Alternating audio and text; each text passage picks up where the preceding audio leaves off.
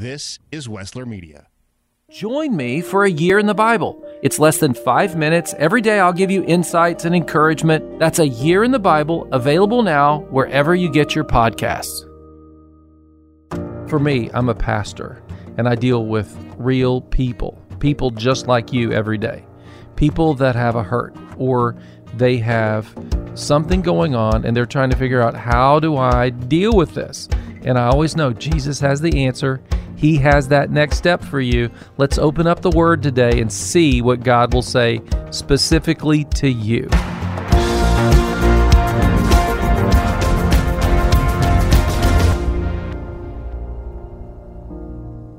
I am so glad you're part of the Church Next Door. You know, just by listening to this podcast, radio broadcast, you are a part of the Church Next Door. And today we're talking about low power mode, your body. That's because we're talking about, there are these times when you and I just feel in our bodies, we just feel physically tired. What do we do about that? And guess what?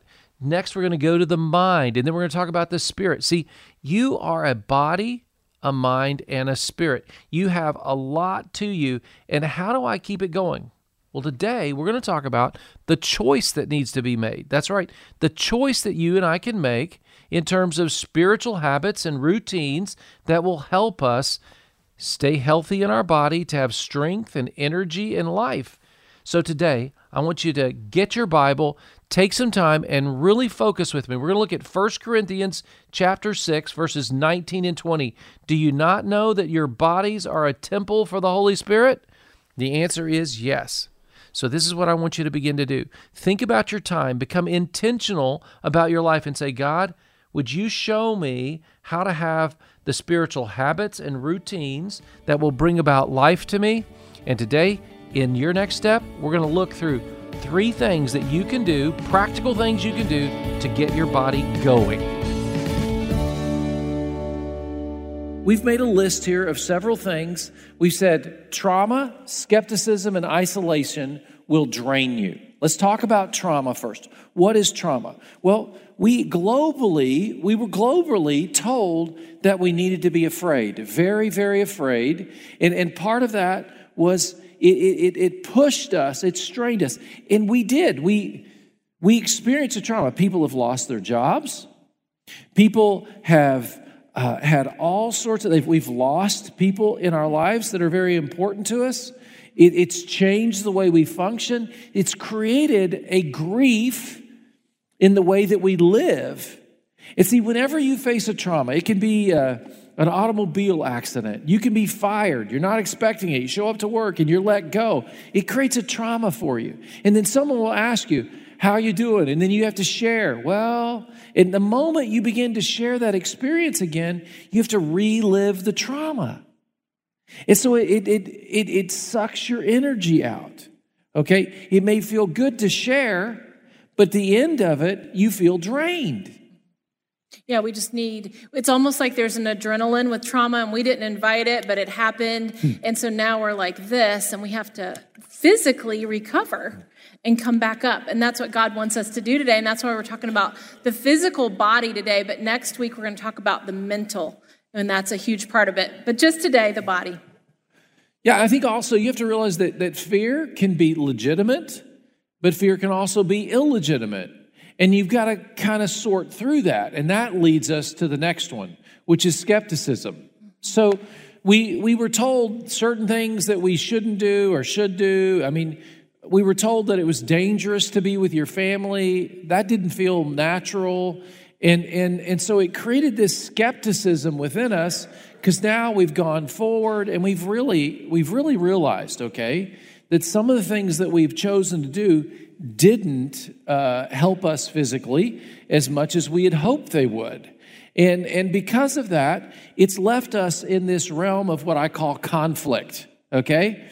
Should I believe what this person is telling me? And it's left us with doubts. And whenever you face a conflict, this is the problem with conflict. Conflict always drains you. Now, I realize that some people handle conflict better than others, okay? Some people are just naturally good with conflict, but it still drains them.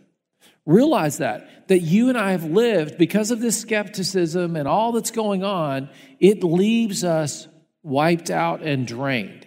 And so you want to manage how you deal with your traumas. You want to manage your skepticism. Do not let skepticism take over your heart. It'll leave you with a negative perspective on everybody and everything. Be an optimistic person like David. I can leap the wall. I can take on an army. I'm going to be okay. Well, and the next one is isolation. We were isolated, and sometimes you're isolated because of an illness, or you're isolated because of being single. There's different reasons why we're isolated, but we actually need a physical touch that's appropriate to heal our physical bodies. We are made to touch. And so those hugs, those high fives. I was thinking about it today when David was singing this morning. You may have an achy joint when you raise that hand or clap, or you don't feel like it, but something happens when you begin to move your body. Something happens when you hug that person that is healing to the soul. I remember reading years ago, it was a graduate level class on marriage and relationships, and one of the books I had to read, it said that if you will hug your wife regularly, she will have to go to the doctor less often. I'm glad you went to seminary for that. That's good. Yeah, that's right. But this is what I thought. This is the way Doyle's brain works. It's like, you can save money just by giving your wife a hug regularly. That's right. It's cheap. Because your healthcare costs will go down. And so that's why I'm a huggy person. I just want you to know that. I'm in. It's to make the world a healthier place, especially her, all right? Oh, yeah. That's right. So think about this. Do you think that you are drained right now because you keep reliving a trauma, or it's because of skepticism or isolation or some kind of fear? And it could keep you from sleeping. Yeah. I think about, sometimes you watch TV and you say, I'm just not tired, so I'm going to stay and keep watching TV until I get tired. I'm not ready for bed yet. But if you'll go ahead and get in bed when you're not tired and open up your Bible and let the last thing that you put inside your eyes and into your heart and on your mind be the Word of God and a prayer, I believe that your sleep will improve. And let me give you another tip, all right? If you'll go out there on the podcast platform and get Your Next Step and listen to that, it'll make you go to sleep. I'm just kidding. If you don't know, that's our podcast, okay? Listen to this, Proverbs 3:24, all right? Proverbs 3:24. It says, when you lie down, you will not be afraid. When you lie down, your sleep will be sweet. So this is a promise of God. This is not the only place in Scripture where it's promised. Multiple places, God says that if you will come to me, if you will rely on me, if you will trust me, I will give you sleep. So you want to look at your life right now and say, well, am I sleepless because of one of these other things? Or sometimes it actually is where you are in life in terms of a health issue. It's keeping you up at night. But do this. When you go to bed, say this, Lord, I thank you that you promise sleep to those that love you.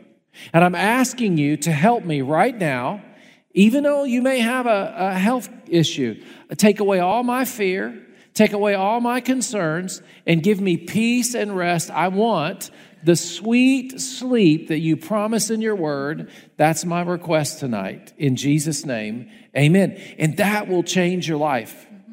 I love this quote. It's from a PhD and MD from WebMD. His name is Theodore Friedman. He says, if you aren't getting good sleep, it's hard to eat well, and it's hard to exercise. And the same is true the other way around. So what this PhD MD says to us is this. If you don't sleep well, you probably won't eat well, and you probably won't feel good enough to exercise. And if you don't exercise, you probably won't eat well and sleep well. And so you've got to figure out your diet. Physically, one of the most important things you can do to feel more energy in life is to eat the right things, to exercise regularly, and to sleep well. And most of us have gotten thrown off lately, and we just can't afford to do that. Well, my family doctor of over 20 years, she told me once, she said, Jennifer, if you will lift weights and exercise, it lasts a decade. So what you do in your 20s will have hang time for your 30s, what you do in your 50s to your 60s, but imagine in your 70s, that'll last into your 80s. And so there is some benefit to that physical exercise. So don't think about what you did for the past 10 years. Think about what you want to do for the next 10 years. And then aim for that. Begin to work towards that goal. It's like drinking water. The more you drink, the more you want. And if you can walk, walk. If you can lift, lift. If you can run, run. If I could run, I would run. I mean, if you can do it, do it. What are we waiting for? Listen to what Paul says to Timothy, all right? This is 1 Timothy chapter 4, 7, 8, and 9. Have nothing to do with godless myths and old wives' tales. Rather, train yourself to be godly. For physical training is of some value, but godliness has value for all things, holding promise for both the present life and the life to come. This is trustworthy. This is a trustworthy saying that deserves full acceptance. So he outlines three things here. He says there's some foolish talk, some godless things that are being presented out there. Don't listen to that. And there's a lot of godless things that are being presented out there. He said, choose a godly way of living. So choose God's way. And yes, some physical exercise is important. See, we have a lot of people that will tell you today that it's all about the physical exercise. And what I would tell you is it's of some value. So don't quit your gym membership. But this is my question. I have a friend, and I asked him to do something. I said, hey, can you come with me? I want you to go do this with me. It was something to do with the church and God and stuff. And he said, well, when is it? I told him when. He said, well, I can't do that because that's when I work out. I said, excuse me, how often do you work out? He said, well, I do that every day. I said, you couldn't just give up one day for God? He said, well, I'd hate to do that. See, there's times when we give more emphasis to the physical than we do the spiritual. And you know how it is. You know how it is. I'm so busy today. I'm so busy I can't exercise. Or I'm so busy today I can't pray. No. Our priorities need to be set up so that God gets first place in our life, okay? This summer, Jennifer and I, we went to Israel with my mom and dad. And mom and daddy are now 86 and 85. And I'm so proud of them. I'm so encouraged by them whenever I'm with them because they have so much energy, so much focus, so much love for God, okay? We're in Israel. We're walking around Israel, and my dad is like, I want to do this, and I want to do that. And one day, he's 20 yards in front of me. I'm like, hey, Dad, maybe you could slow down just a little bit. If you talk to my mom, she'll tell you, I want to get my 3 miles in today. And they'll talk about that. But if you were to go tomorrow and stay with them, they would be up first thing in the morning for their prayer time. So they have this balance of putting God and the habit of God and the routine of God. And what I want you to understand is this. Godly training has the greatest value. Yes. And physical training is important, but your godly training will have an impact on your physical body because your godly training will teach you where to go with your body, what to do with your body, and how to use your body in a godly way, all right? Did you have something else? Well, a choice has to be made. You have to determine what your spiritual practices and habits are going to be and what your physical habits. I think we have to ask God for real wisdom. We're going to talk about fasting. I see that there's feasting in the Bible and there's fasting in the Bible. And we have to ask God for the help. We have to say, God, we need help. I think a great little prayer that you could pray every day is, God, I submit my body to you. Yes. And ask him for that wisdom because sometimes it's okay. I can eat a good piece of chocolate with the best of them, but it should probably be during times of feasting. If we every single day do something that's not the healthiest for us, maybe that's not God's best. But on the other hand, we want to be able to celebrate with one another. One of the prayers that we've prayed for years is, Lord, I thank you that my body is yours and that you are for my body. Mm-hmm. So that means that, my God, my body is yours, but also you are the one that helps my body be healthy and strong.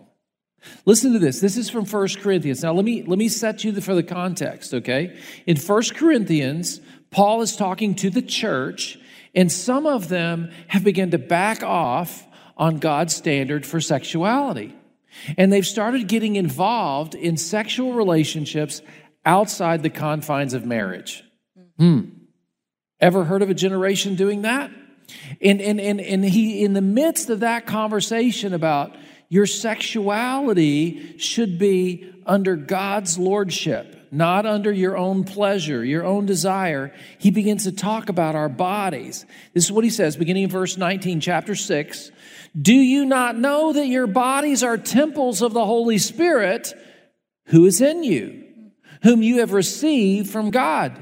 You are not your own. You were bought at a price. Therefore, honor God with your bodies. So he says, look at your body as though it's a temple for God.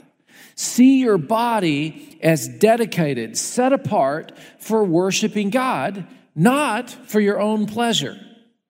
Will you trust God's way? For me, this is a memorable verse. This should be a verse that you memorize. It encompasses so many things. One of the areas that we struggle with is that we feel guilty because of the way we've treated our body or the way others have treated our body. And sometimes we hate our actual body because we have this self-hate because there's been sexual abuse that has happened against your body or physical harm has come against your body that you did not welcome. And so it's kind of hard to love and care for your body. But I want you to know that God, he knit you, he formed you, he created you. You are his baby. He knew you before you were one day old. And he said, you are precious and beautiful. And your physical body is really precious and valuable to him.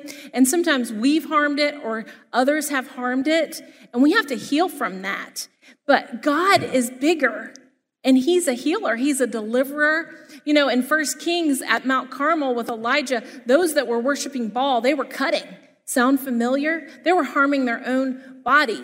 What about addiction? I was with a leader in our church. We were in my office praying just about 10 days ago. And I said, what are the strongholds of the west side of Columbus? And she said, it's addiction. Addiction has touched every family. She said, I've lived here my whole life. And we prayed about that. And I just want to encourage you today that if you've harmed your body or someone has harmed your body, that we serve a huge God. And he is so much bigger, and he will set you free. He will heal you. He will deliver you. And I have faith for that. I have seen people that were smoking, literally prayed, and boom, they were set free. Sometimes he instantly delivers you, and other times he gives you that strength day by day by day by day to be free. And he's a healer. Honor God with your body. And you know, it's important who you sleep with. It should be in the holiest state of matrimony between a man and a woman in your marriage. And that's very important. And God doesn't challenge us in that way so that we would be bummed out or disappointed or sad. No, he's trying to protect you. And it's actually physically healthy for your body. So we can trust his ways. What we're talking about here is your self-image, okay? And so many times we've allowed our self-image to carry us down a pathway in the world in which we live. We'll go towards something because we want to see ourselves in a certain way, okay? And God says that if you'll trust my way, you'll be happy with who you are. Now, this is what happens. We look at ourselves and we see all the scars, the pain, the hurt, the sorrow in our past. But when your Father in heaven looks at you, he sees you through the eyes of Jesus and the cross. Mm-hmm. And he sees you in the resurrected body, okay? You're a whole new person. I went to the eye doctor, and he put the lens up. He says, is this good or is this better? And see, what I want you to see is looking at yourself and recognizing what Jesus has done for you, that's good. But it's even better if you'll begin to imagine yourself through the lens of Christ has made me all new. The shame is gone. The scars are gone. The pain is gone. I am Christ's child, okay? I mean, isn't that cool that he makes all things new? You know, I worked with the teenagers here for years and years, and they would come to me and they'd say, but Miss Jennifer, I'm really mad at myself because now I'm not a virgin, and I wanted to get married. I had this, and I've messed it all up. And I would say, no, guess what? We're going to pray tonight, and God will make you like a brand new virgin. And they were like, he can do that? I'm like, yeah, he can do that. And so we would pray. And you know, did you know that God can make you like a virgin for the second time? Because he makes all things new.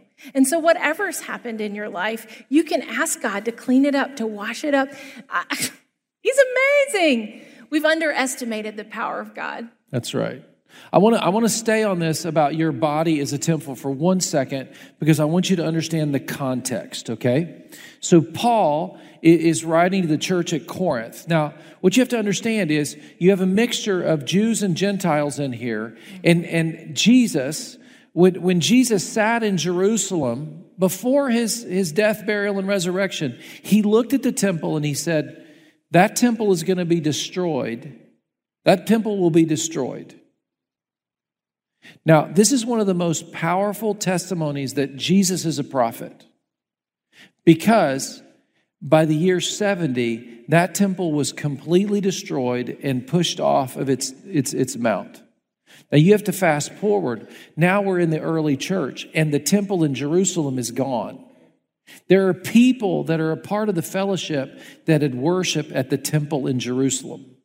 There are people that are from a Gentile background, and they've worshiped other gods in other temples. And when he looks at them and says, your body is a temple for this Holy Spirit of the living God, there are people that have worshiped in Jerusalem, and they are grieving that the temple is gone. And there are people that have worshiped unholy gods, and they've stepped away from that to worship the living God. And they're being told, you're a permanent temple. You're a place of worship wherever you go. When you go into a community, they're going to see the powerful presence of God, because of your physical body is part of God's worship wherever you go.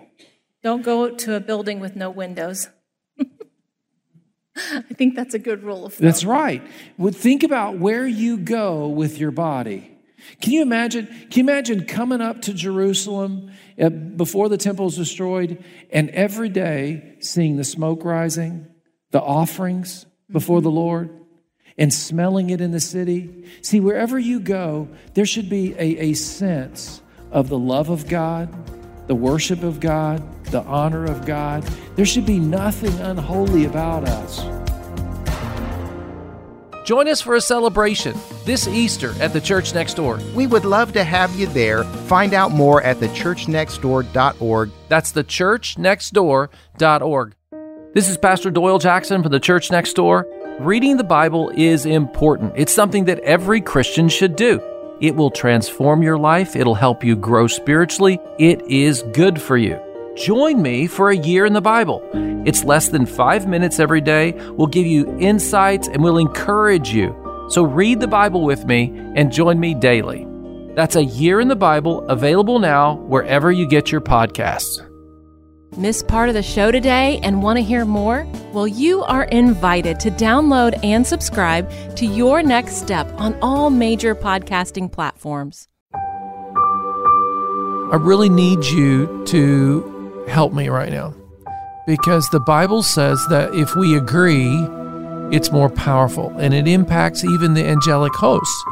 So would you just stop with me and agree in prayer right now what you're doing? Just listen intently and agree in your heart that God might move. You know, I love kids, and I have so many friends that have adopted children. So today we're going to pray for children and for adoption. Lord, we know that you're a fruitful God, that from the very beginning you wanted us to be fruitful, that children are important to you, that you have a heart for children and widows and orphans. And so, Lord, we have aligned our lives with you. We have aligned our lives with being fruitful. Now, we realize that the world in which we live has had some very negative attitudes towards children in the womb. And we know that we've been participants, whether that was willing or unwilling or just confused. But today we come because we're asking you for more children in our world. Some of us right now, we've been praying for children, and others have been praying for grandchildren. We have friends, Lord, that have desired to be pregnant, and we agree with them right now. We pray that we will still see more children come into life. Others of us, Lord, you've been tugging at our heartstrings, and you've been saying, I need you to take in an orphan. And God, we've been frightened by that. Lord, we're praying today, if that is the answer that you seek, if it's time for us to welcome children into our lives, we want you to know, God, you are the Lord of life. You are our Father in heaven, and we're saying we want to see more children come. And God, we know that may mean miracles. You may have to open up adoption agencies and pathways. You may have to open up wombs. God, you may have to create these children in miraculous situations. And we say yes to the miracle of life. Amen.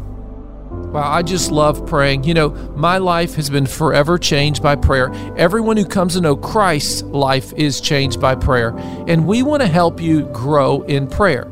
So we're inviting you today as one of our friends and part of this ministry to go to yournextstepnow.com, and we will give you a free prayer guide. It's an ebook. All you have to do is give us your email address. Your email address at yournextstepnow.com, and you get our free prayer guide, and you can join us every day. Be a part of the ministry. This has been Your Next Step, a ministry of the Church Next Door in Columbus, Ohio. We hope this has been an encouragement to you as you seek to have a deeper faith in Christ. If you'd like to hear today's show again or share it with a friend, look for Your Next Step on all major podcasting platforms. We'd love to see you soon at the Church Next Door. Easily find our service times and our app. I'm Pastor Doyle Jackson. Join us again next time for Your Next Step.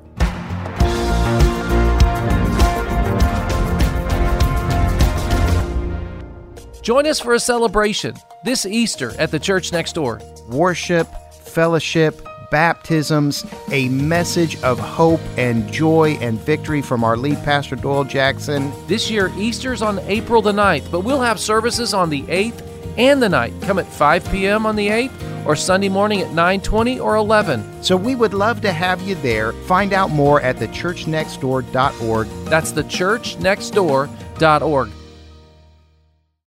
The production you just heard was carefully crafted at the studios of Wesler Media. For more powerfully engaging podcasts and other audio content, visit weslermedia.com. Stories of overcoming adversity, intense and unexpected twists and turns, education, encouragement, and plenty of those, did you hear that, moments. Hear more and talk to us about creating your own podcast, from large and detailed projects to smaller, more personal-sized productions. That's weslermedia.com, WESSLER media.com.